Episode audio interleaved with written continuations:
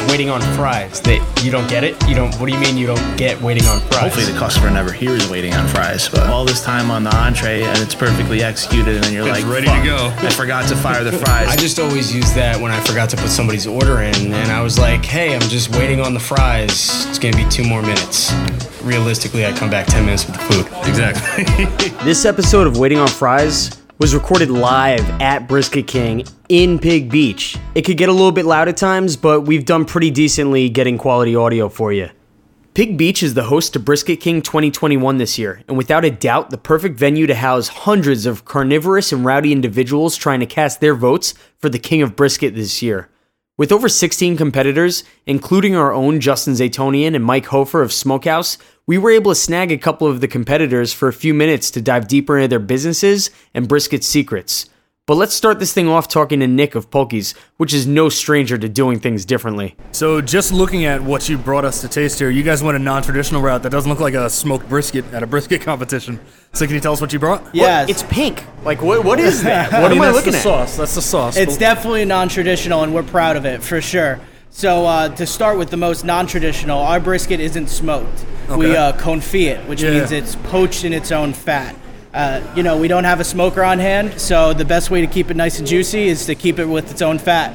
So that's how we do that. And what you have here today is our uh, our chop, a version of our chopped beef, which has our brisket in it, carrots and onions, old school um, Passover way. And uh, what really makes it Jewish is once it after it's poached, we braise it in Manischewitz wine, which, uh, if you guys are familiar, uh, not the best for drinking, definitely the best for um, braising. Or a bar mitzvah. Exactly. Exactly. You got to sneak it, hide it from the parents. So it you're- works there. you're kind of glossing over the little sauce that you have there, which is like a like the hidden gem of the dish. Totally. It's really good. Awesome. Thank you. Yeah. So the sauce on the side is our creamy red horseradish dressing.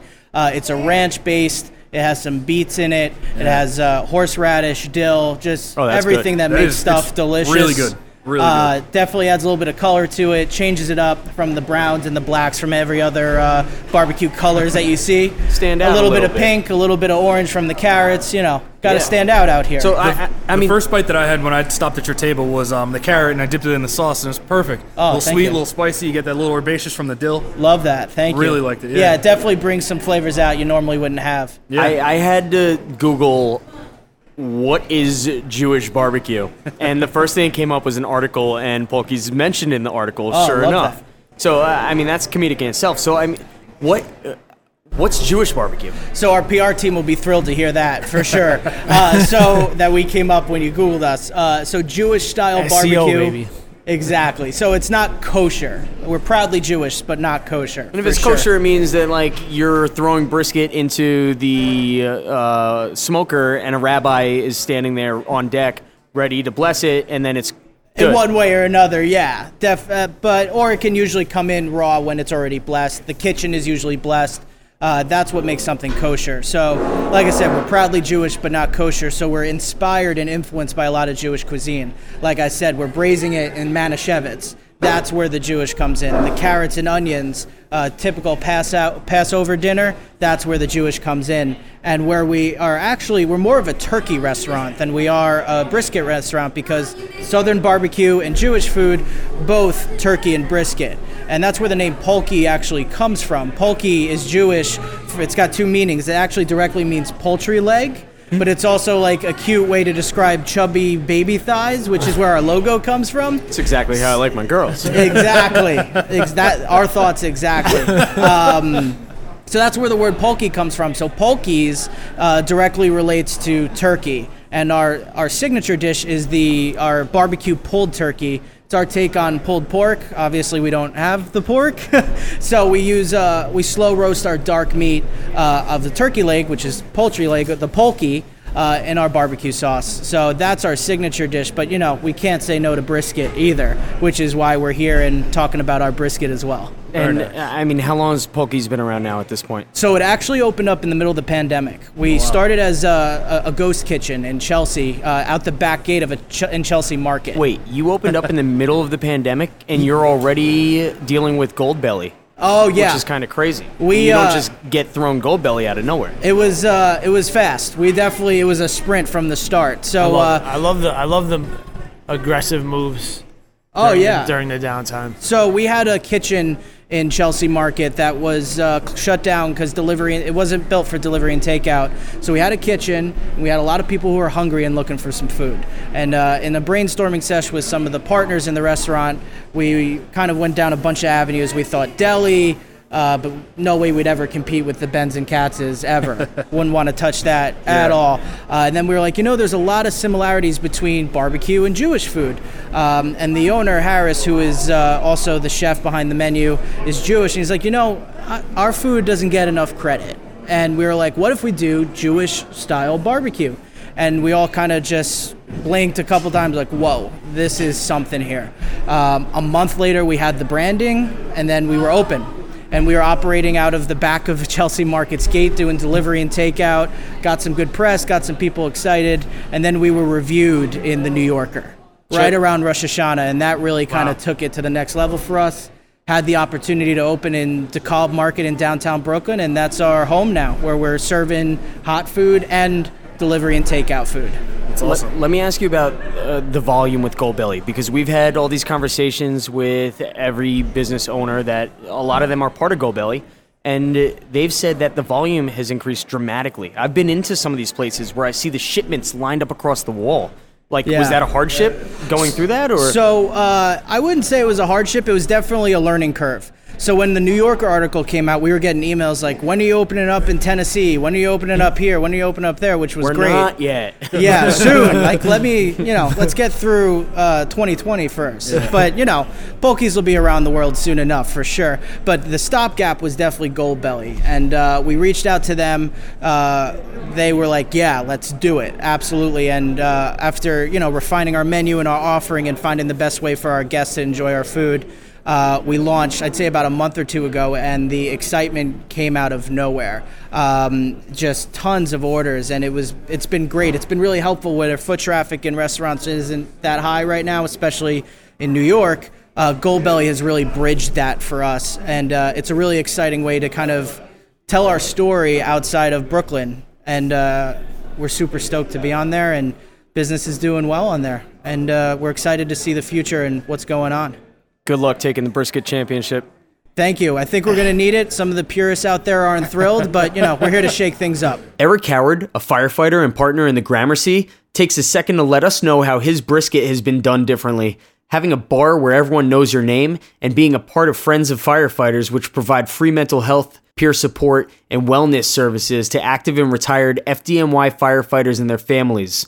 Let's check in with Eric. So Gramercy Ale House is like your nice, cozy little neighborhood pub. We're on Third Avenue between 21st and 22nd Street, right in the heart of Gramercy. It's a we're not a barbecue spot, but uh, we're doing brisket today because uh, you know we're actually here to really help out Friends of Firefighters. It's a great organization that does a lot for the fire department, and we're a firefighter-owned bar. So With that, eh, five of you band together at some point and you said, let's open up a bar because we've got some extra time on our hands and there's a Essentially, retirement yeah. plan? I mean, I'm a newer partner in the place. I've only been a part of it for a couple of years now, but uh, there's probably about there's four of us that are firefighters, and then two guys that are not firefighters, and um, it's just it, it's it's a the kind of place where you can come in and like know ten people at the bar, and you know the bartender knows your name. that Knows It's like you- that nice Cheers. neighborhood hangout type of place. exactly. Ex- yeah. Exactly what you think about instantly is cheers. Yeah. Tell us about the brisket that you put together here today. Well, since we are like an Irish themed bar, we're- don't call ourselves a pu- Irish pub. We don't call ourselves a sports bar. We're just a bar. Yeah. Right. Just a bar. Yeah. But um, A safe we, haven to go have drinks, enjoy Exactly. laughs with the boys. But we serve a ton of Guinness. so today we did a Guinness infused brisket Okay. with a uh, Guinness and bourbon barbecue sauce, and uh, it's gonna be pretty damn delicious. I All right, we're gonna, we're gonna we're gonna definitely stack up some votes. Uh, it's crazy too because when we talk about city bars that are just bars, if, if you want to put it that way, or pub, whatever you want to call it, they always seem to have a theme for a different sports team. So you're a Villanova bar. Yeah, so we have we do Villanova sports. We have TCU football. Um, as far as professional sports go, we're a little bit of everybody. We Yeah. do have the MLB package, so we find like throughout baseball season. We can put on any game, and that's You find someone been who's a big fan of that team. Exactly. Yeah, yeah. Like, How, how did you pick which team you wanted it to be? Are you guys fans, or did you let the crowd choose? essentially, yeah. Like the our regulars. Like if you're a regular and you went to, you it's really hard to get a college team as like a bar rep. You know, Yeah. like it, to get like an SEC team is almost impossible. I would imagine that the turnout though for these games is Oh, crazy. Yeah, TCU brings us like 50 people, and they'll come and uh, they guarantee us 50 usually. And they I was gonna throw that in because we actually were lucky enough. We're we're now we're a Georgia bar, okay. so we got a group of Georgia fans that came in religiously, and Yeah. now they hung a flag up and whatever. So we just let them take it. But you said, Consider hey, yourself uh, a lucky one. Georgia, that's I'll, huge. I'll take a SEC team all day. Yeah. What What's the craziest piece of going from working in the fire department to then saying I'm a part owner of this bar now? Like this Uh, is life changing in some aspects.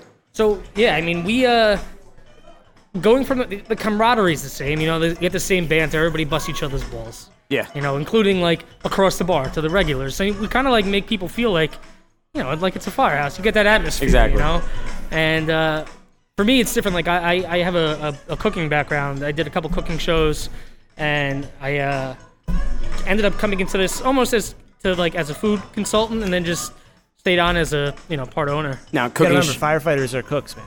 yeah. Oh They be yeah. cooking back there. Uh, yeah. Uh, my brother's White Plains Fire Department, and all the time he said you should see like what it's like when you have to cook for every single person in the house. Like you might have that duty that day. Yeah. And like some guys are great at cooking, and then other guys are just like, eh, sloppy joes again because that's you Is know that, what is they're producing. Is that where the brisket came from? Cooking at the firehouse? Yeah, I mean, so Aaron, uh, one of the other guys here, he's not a partner at the bar, but he's a firefighter in the same firehouse as me. He brought a smoker to the firehouse a few years back. It didn't go over well. Uh, guys were like, "We deal with enough smoke. Why the hell do we want to eat smoked food?" Like, you know, like- and then they were, you know, it's just typical firehouse ball busting. But uh, Craziest fire that you've seen. I mean, every fire has its own like different ways that it could be dangerous or crazy. I mean, you you can go into any building and it could go as it should by the book. You know, you go in, you put the fire out, make no one gets hurt, or things can get bad and you know people get hurt, and those what we try not to have Pe- happen. you know? People's like misconception too is that you walk in, you can still see through your mask. When reality is you can't see anything, and you're just feeling each other as you're walking around. Probably looking at the plans ahead of time to see what walls are where. you know, you, you try to like know the buildings in your area that you're responsible for, and you try to, you know, you look at it as you as you're walking up to the building, and say, okay, all right, there's a fire escape in the front. It means there's uh, four apartments per floor usually, and like different little nuances that we learn in the fire academy, and then and then when you get assigned to a firehouse, the the senior members in that house, as you come up, will teach you different things about the neighborhood that you're responsible for, and you know, things like that. If your brisket takes the W, are you bringing the belt back to the house, or are you building taking the belt back to the Gramercy? It's probably gonna go back to the bar. There you go. With Avellino Family Barbecue out of Stamford, Connecticut, Leland teaches us a bit about guerrilla business tactics, finding low overhead ways to serve the community, and a bit of his barbecue history involving dinosaur barbecue. He's got the story though. Got my first restaurant job when I was nine years old. Nine My uncle's years restaurant, old. yeah. I don't even think that's legal. It's so illegal. I used to bust. I used to bust tables with a little square plastic tray in front of me because I couldn't put the other one over my shoulder. Until I was like, thir- it was, I was like 12, and the guy's like, "All right, stop being a pussy. Put the tray over your shoulder now. You can, you can, you can carry it like a man now." learn learn now. Yeah. You know, do something. Exactly. So, uh, but your first like introduction here, though, in the serious aspect of doing culinary things, though, was kind of with barbecue. So no, I was I was a fine dining chef for probably 15 years. What Uh, restaurants do you work at? So I worked. I was in the city. I worked a little bit at Per Se. Okay, very Uh, nice. I worked a little bit with Jean-Georges at Yeah, Spice yeah. Market. Uh, and then locally in Fairfield County, I was a chef at V Wine Bar for probably five years uh, in Southport. And then I worked in uh, I worked in Match Restaurant for for Matt Storch for a little while. Uh, and then I uh, I got tapped to open a restaurant called Bank House. One of you guys know a Bank House in uh, in Norwalk. It's a barbecue and crab restaurant. So that kind of turned me to the barbecue world. Um, my really good friend who was working with me today, his name is Franz. He was a chef at Bobby Q's. I don't know if you know Bobby Q's in Westport, but he was the executive chef there. So when I was running the wine bar, I just popped into his kitchen and I was like feeling and touching all his stuff, and I was like, wow, this is really cool stuff. And it was totally opposite end of the spectrum for me. Uh, and I just kind of got into it, and I was playing around in his walk-ins and just playing with his shit, and it was really fun. And so an opportunity came to, to join barbecue uh, restaurant, and I did it, and I loved it, and I started developing them, and ended up with Dinosaur for, fortuitously. Uh, ended up with Dinosaur for like eight and a half years. I was there. This is with Dinosaur in Stamford. That No, this is Dinosaur or- corporate. So I was Okay. a, I was a corporate executive chef and culinary partner. So I basically I did training. I rolled out menus. I was John's uh, partner when it came to creating culinary dishes and, and things like that. So we really kind of hit all the par- all the points. And I started off as a kitchen uh, manager, moved to a director, and then I immediately got on the corporate team. Uh, and then after about four years, I became a partner with the company. So I was ownership stake in the company. Then I moved to Stamford Restaurant, which was kind of where I started in 2012. Full Moved circle. Back there, my wife had a had a couple kids, and she was like, "This road, this sh- shit in the road is not happening anymore. Like, I need you, I need you home with these with these kids." so I took over Stamford. COVID hits, and it's like, what am I going to do? We closed the restaurant. I was Hard decisions were made. very very bored, so I bought a pit, 500 gallon offset stick burner, and uh, we released a menu one week, and it was like, wow, holy shit! It was just like whole family, neighbors, and some people in our mom's group, and it was like everybody ordered. so holy shit, this is fun. Next week we tripled the amount of orders, and we just keep keep growing from there. And about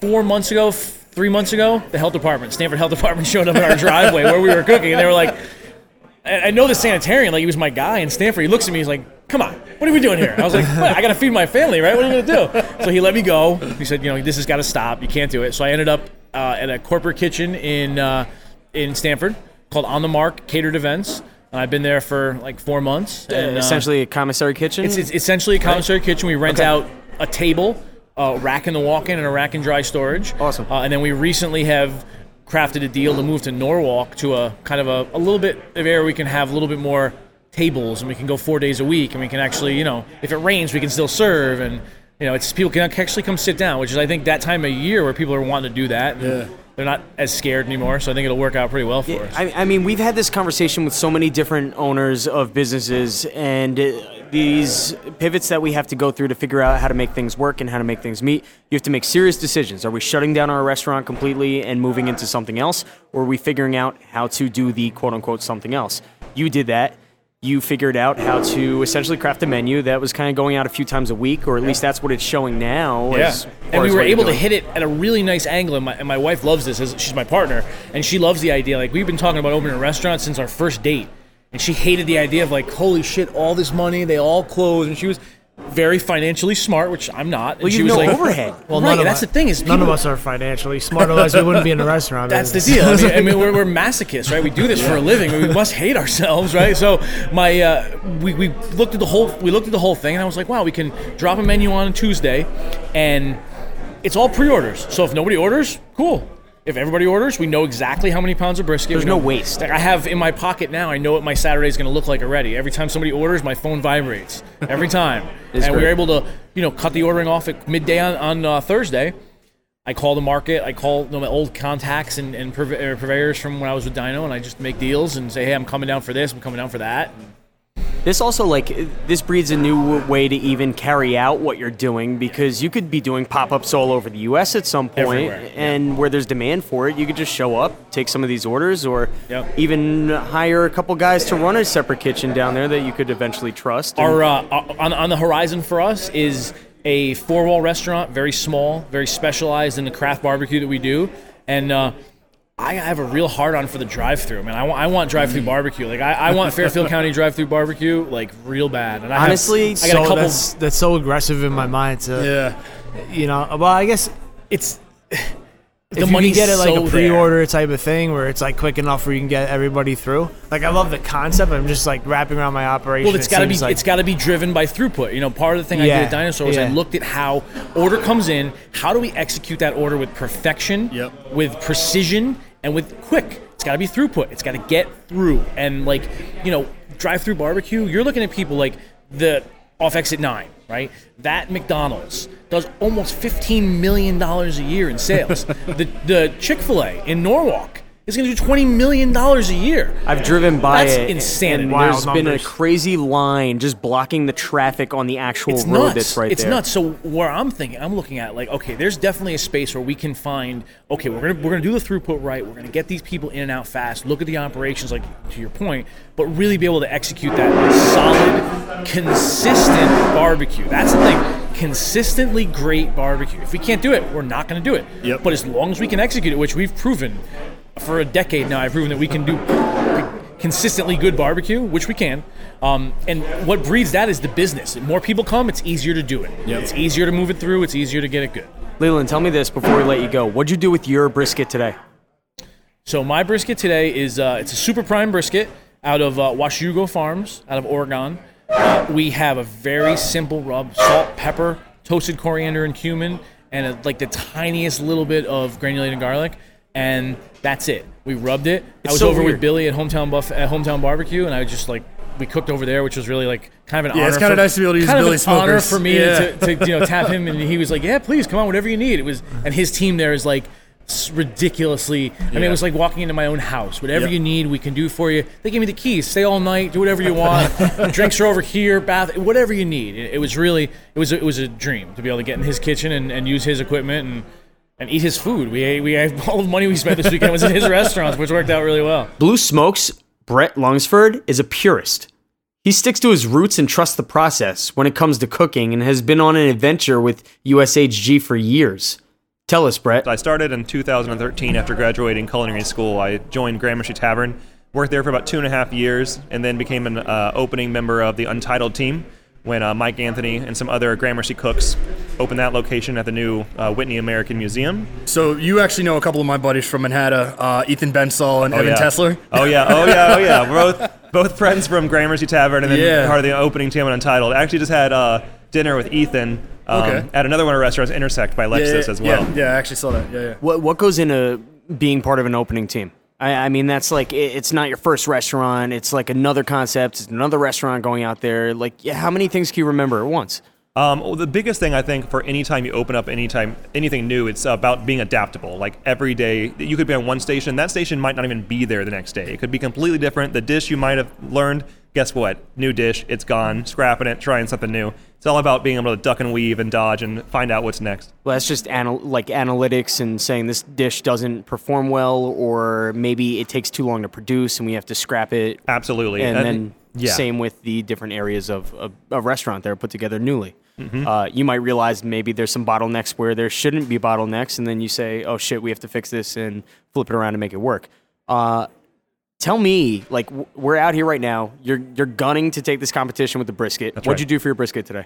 Uh, our brisket at Blue Smoke right now, we keep it as simple and pure as possible. I'm trying to keep it as honest in Texas as I can. I was uh, raised in Texas.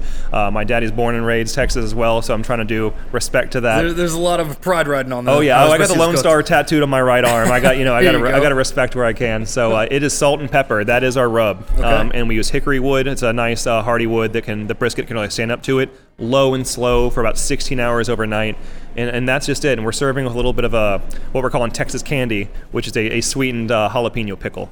Very nice. Which Definitely candy like which in that is pickle. delicious. Yeah. Thank you, sure. thank you, thank you. That, that's what I, I will say. That Justin came back over to our tent and he said, "Geez, this is good."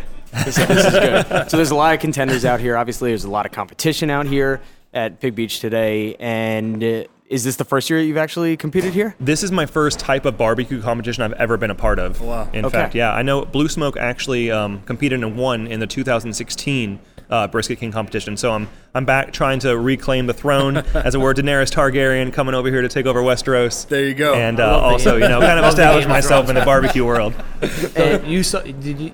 If I read correctly, you started in Outback Steakhouse. That's right. Well, Sonic Drive-In actually originally, but yeah, uh, Dri- uh, absolutely. drive- so I saw that's where I started my career as well. oh, at Outback? It's Outback Steakhouse. I did. it. Oh, I was nice. curbside to go. Oh, that's awesome. That's, that's how I started. And I must have liked it enough to stay in the restaurant. Yeah, I actually did for like I did for about six years. I was front of house, and I dabbled in the back house a little bit. And that was honestly my first line cook job was um was cooking at uh, Outback Steakhouse. Yeah, looking through your career documents, you've done a lot of bouncing back and forth between front house and back house. It's something you don't see a lot. Yeah, Why did you make that choice to stick to the back after you've experienced the front house life? you know, uh, well, front of house was there for me, especially during college, because the hours were more flexible. I did a lot of. Uh, of music, theater, and things like that in college, and that's what I went for school for. Um, but after that, I decided that I really wanted to make the jump because food has always called me. It's always something I've done. I grew up uh, grilling and smoking chickens in the backyard with my dad growing up, or cooking gumbo with my granny in her kitchen. Um, so food has always just spoken to me, and I really wanted to make that leap and uh, make it a professional career. It's funny because throughout this whole podcast, everybody that we always talk to, they always refer and pull things back to their roots. And well, you just said it yourself. Like these are the things that you remember, and these are the things that you kind of stay true to. What do you see out here? What other people are doing with their briskets that maybe raises your eyebrow a little bit, and you say, "Oh, that's unique," or "Oh, that's interesting." Maybe we should look at maybe trying to infuse something for the next year going forward. Um, I'm really liking this uh, brisket bonita tacos that uh, that they're getting done right now. That looks to be a fan favorite for sure today. They got a line. Oh, out across the door! How can you not like tacos? I mean, I actually made some brisket bonita tacos for um, for family meal one day, and it's gonna be running as a special for sure coming up. It's so good. It's definitely a trendy taco right now. Everyone's losing their minds over it. You know, I think that uh, food from the home really, really plays. Um, plays a certain note in people's hearts especially after like a year we just had i think people are looking for comfort and love anywhere they can find it and you know there's not a better place to find love and comfort than a big plate of food How'd you find Blue Smoke pivoting through the pandemic and figuring out how to stay alive as you know all these restaurants did? Yeah. So Blue Smoke opened in 2002 at our uh, 27th Street Flatiron location with a jazz standard underneath. And unfortunately, we did have to close down this year due to COVID, and so we closed our flagship store after, um, at that point, it's 18 years. We just had our 19th anniversary, but uh, we're still alive down in Battery Park City. We opened up back up for curbside and takeout only uh, in June of 2020, and we've been doing that until we were allowed to do some patio dining, and then we opened indoor until that was taken away. And uh, as about a about a month now, we have now been reopened now for indoor outdoor uh, dining. And it, se- it seems too, you know, with Connecticut just announcing that they're opening up more doors here too, that New York should kind of be following, I'm sure, and we kind of get back to some type of normalcy. Yeah, I think that as uh, the more that people stand uh, stand strong with protocols, wearing masks, getting the vaccine, we'll be able to make those uh, moves, getting normalcy faster uh, rather than later. With New York, you got to be very careful. It's such a dense populated area, and there's only so many spots and like for hospitalization, so you got to be really careful. We don't want to have a repeat of what happened in the original uh, outbreak of COVID with you know refrigerated trucks literally outside, you know, with you know unspeakable death and you know sadness everywhere. So we got to be careful. But I do think that there's a fresh fresh breeze coming in with this spring, and hopefully by midsummer we'll really really start to see some changes in the city. How, how great was that when the first day when you the first day to see people back in the restaurant? Oh, you walk in, there's actually inc- someone sitting at a table. It's- It was so. It honestly was a little weird. It was incredible. We were saying it a lot at USC. How good did it feel to put food on plates again? That that's really what it is. Exactly. It's like you know, after a while, like literally putting food inside of like a cardboard box or you know a compostable box is um you know it, it's a little soul sucking after a while because as a chef, you know, you're really that feedback is so important and being able to see people take that bite of food and do that slow head nod up and down of approval really really means something and just hearing like like the symphony of like of shakers of cocktails being made or like forks and, and knives scraping on a plate is really a sound that only you can get in a restaurant It's bus tub. It's my favorite sound in the world. Yeah, it- The it's bus called tub scraping bus tubs. That's it. Yeah. it's called restaurant ambiance. You can listen to it on YouTube. There's a 24 hour loop that you can right. just do. It Oh, puts yeah. you to sleep. Oh, that's my ASMR channel. Absolutely, every night. This handsome devil, Ed Randolph, is a sweetheart. Don't let their confidence fool you, as Ed keeps no secrets when it comes to his barbecue or his fire. See if you can keep up, and if you're in Newburgh, New York, you're going to want to put an order through. Newburgh's a crazy place. Yeah. Oh, uh, it's big. It's big. There's a lot of things going on. Yeah. Uh, at some point, it was like one of the most dangerous places in the U.S. or New York, maybe. I, I think it still might be. Um, but I can tell you, in uh, I've been on the road since 2012. We travel from South Beach to Vermont. That goes far west as Tennessee. Um, done a couple things in Los Angeles, but I don't travel out there anymore because it's painful. For me, uh, I grew up in the Hudson Valley. Um, I needed a place to find home and call home. So for the past two years, three years, I've been trying to find a location. I went through seven different locations, and I mean as close to right now as we're talking, sitting across from somebody, and as he's getting ready to sign the contracts, his buddy calls him and says, "Listen, I'll buy your building," and I literally lost it. So for me, it was finding a place. Um, I had a, municipa- a municipality who did not want to change the zoning on a building that was vacant for 20 years, so I couldn't do it. Um, the city of Newburgh has been absolutely a great deal for me, and to have your municipality behind you, it, it's you know people ask me what it's like to open up during a pandemic. I don't know if I would open up any other time. It was great to have the community support. Uh, we were able to employ five or six small businesses who were out of work. Um, we're able to employ 14 people who were unemployed. You know, so it's uh, for me, it's uh, you know sometimes I get choked up about it because it's more pressure for me making sure I don't let them down. You know, I, I had people who really busted their butts to make sure we could open during a pandemic, and now it's you know I got to make sure my food is pretty good. Otherwise, I, I let everybody down, and my place goes vacant again. That's We every got a theme great today owner's with, uh, idea, and that is a theme. Municipalities working with everybody. Yeah. Yeah, cor- correct. Uh, now, what'd you do with your brisket today? Uh, today we did uh, the brisket trinity. So so um, our name's Handsome Devil, right? You think we're pretty cocky and brash. My daughter actually named the company, but we are a pretty confident group. So when I called around and asked some of my buddies what they're making, some of them said we're making brisket. Some said we're gonna make a pastrami. Somebody said we're gonna make a specialty item. So we said, all right, we're gonna make all three. so uh, we made a brisket slider, which is a, uh, a double R ranch, uh, 16-hour smoked brisket. Uh, we cook on a Millscale offset, thousand gallon uh, tank, and. We top that with a piece of our homemade cured pastrami. It's actually a uh, really short cure pastrami that we've we've hit a recipe that works pretty well for us. How long is the cure? You call it a short cure? Uh, that actually the uh, the cure actually only is a three day cure on it. Where most most pastramis are like almost two weeks. Yep. Um, the alternative to that is it's, it's got to cook for a lot longer. So that's almost a 20 hour. So I, I've now been awake, I think, for like 32 hours. I don't know. I, I followed you late last night with the rum and the cookies. Yeah, and, so that's, that's the time you can get like the most content from me online is because that's I'm online. I'm just getting giddy. So I'm out there dancing next to the smoker and I'm doing everything else. I, the first song I put on is like Beastie Boys, "No Sleep Till Brooklyn." I'm like, what, what's the chance of that happening? And I'm loading the smoker. Of course, there's no sleep. Um, and then we took all of our brisket trimmings and instead of throwing them out, man, we, we find a way to reuse it. So we actually made a Texas hot link sausage out of our brisket trimmings today as well. Wow. So we did that. Um, and at the restaurant, we'll take the fat from the brisket, we'll render it down, and we run our fryers with it. So it's a it's a beef fat, Very nice. beef fat fryer. Uh, most people, you know, remember back in the 70s and 80s. Maybe I'm aging myself, but everybody loved McDonald's, right? Had the best fries ever. They used to run beef fat in their fryers. So we run it now in ours, and I can probably tell you I'm getting about 92 to 95 percent use of my brisket, which you guys know in the barbecue world.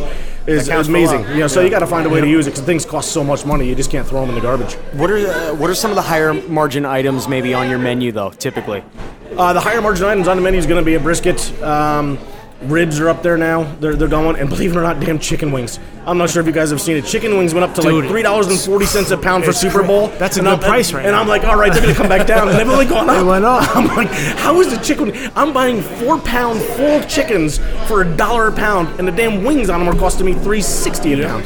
We hit last we hit last week four ten a pound. What are you? This, this is crazy. It's, it's it's unbelievable. You know, I'm like, it's a. And of course, we sell the most. It's like our top selling appetizer. It so- is. People people come in and they see it. Now, um, we were lucky we had a, one of these social media influencers. They come in there and they're like, "Oh, your dry rub wing's good."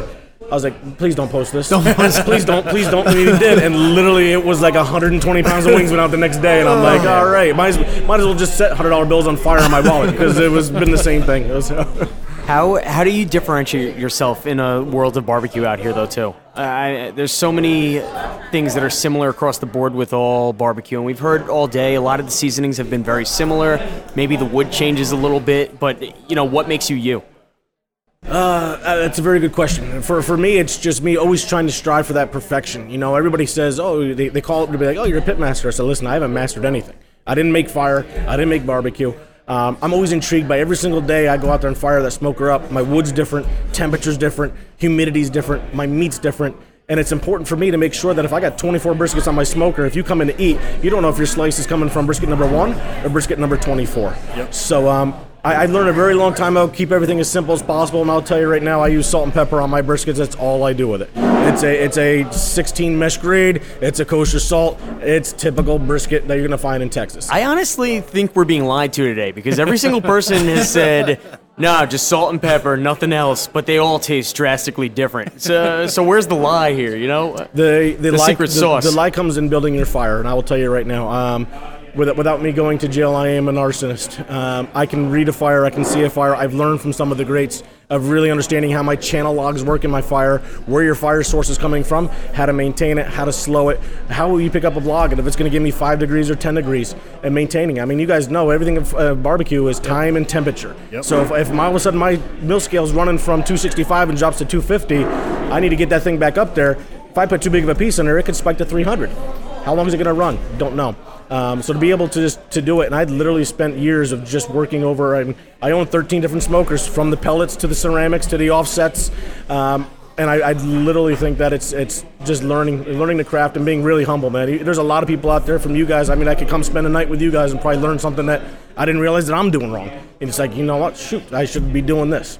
Um, It's so a big. it's a- that's the biggest thing we picked up. It's like it's a community thing. It's like we talk all the time. It- it is. something out. You get a little Um, trick here, a trick there. And I have no problem. You guys want to come up one night and do a smoke with me? That, that's fine. I, I give everybody people like I've, I've been blessed to write a couple cookbooks, and they're like, "Oh, the mac and cheese recipe is that really?" Um, yeah, that's the same when we serve at the restaurant. Go make it. You know, do better than me. You know what? Take it and you make gazillions of dollars. I'll be happy if you do it because maybe I'm doing something wrong.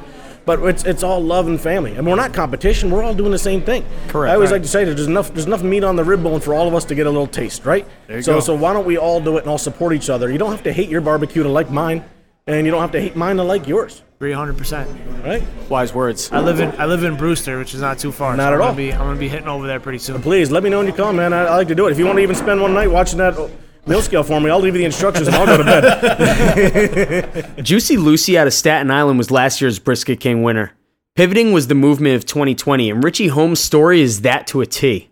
From converting from barbecue to Italian food in the pandemic to buying property behind the business to open up a drive in movie theater, Richie moves fast and isn't afraid of trying new things. So you guys were or are the reigning champs. You won in 2019, correct? Correct. There was no uh, Brisket King last year because of the pandemic, so Yeah. I guess you can say we're the reigning champs. So you can count 2020 as, as a win for you too. Then Pardon me? you can just count 2020 as a win for you too, and just carry Yeah, it over. yeah. So It's we're, like- we're, we're two times defending Still, champs. He's still right. the reigning champs, exactly.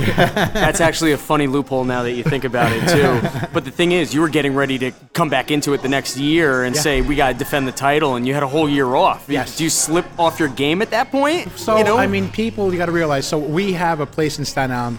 Staten Island really isn't indigenous to barbecue. So when we opened up, we had two and a half, three hour waits to get into the place.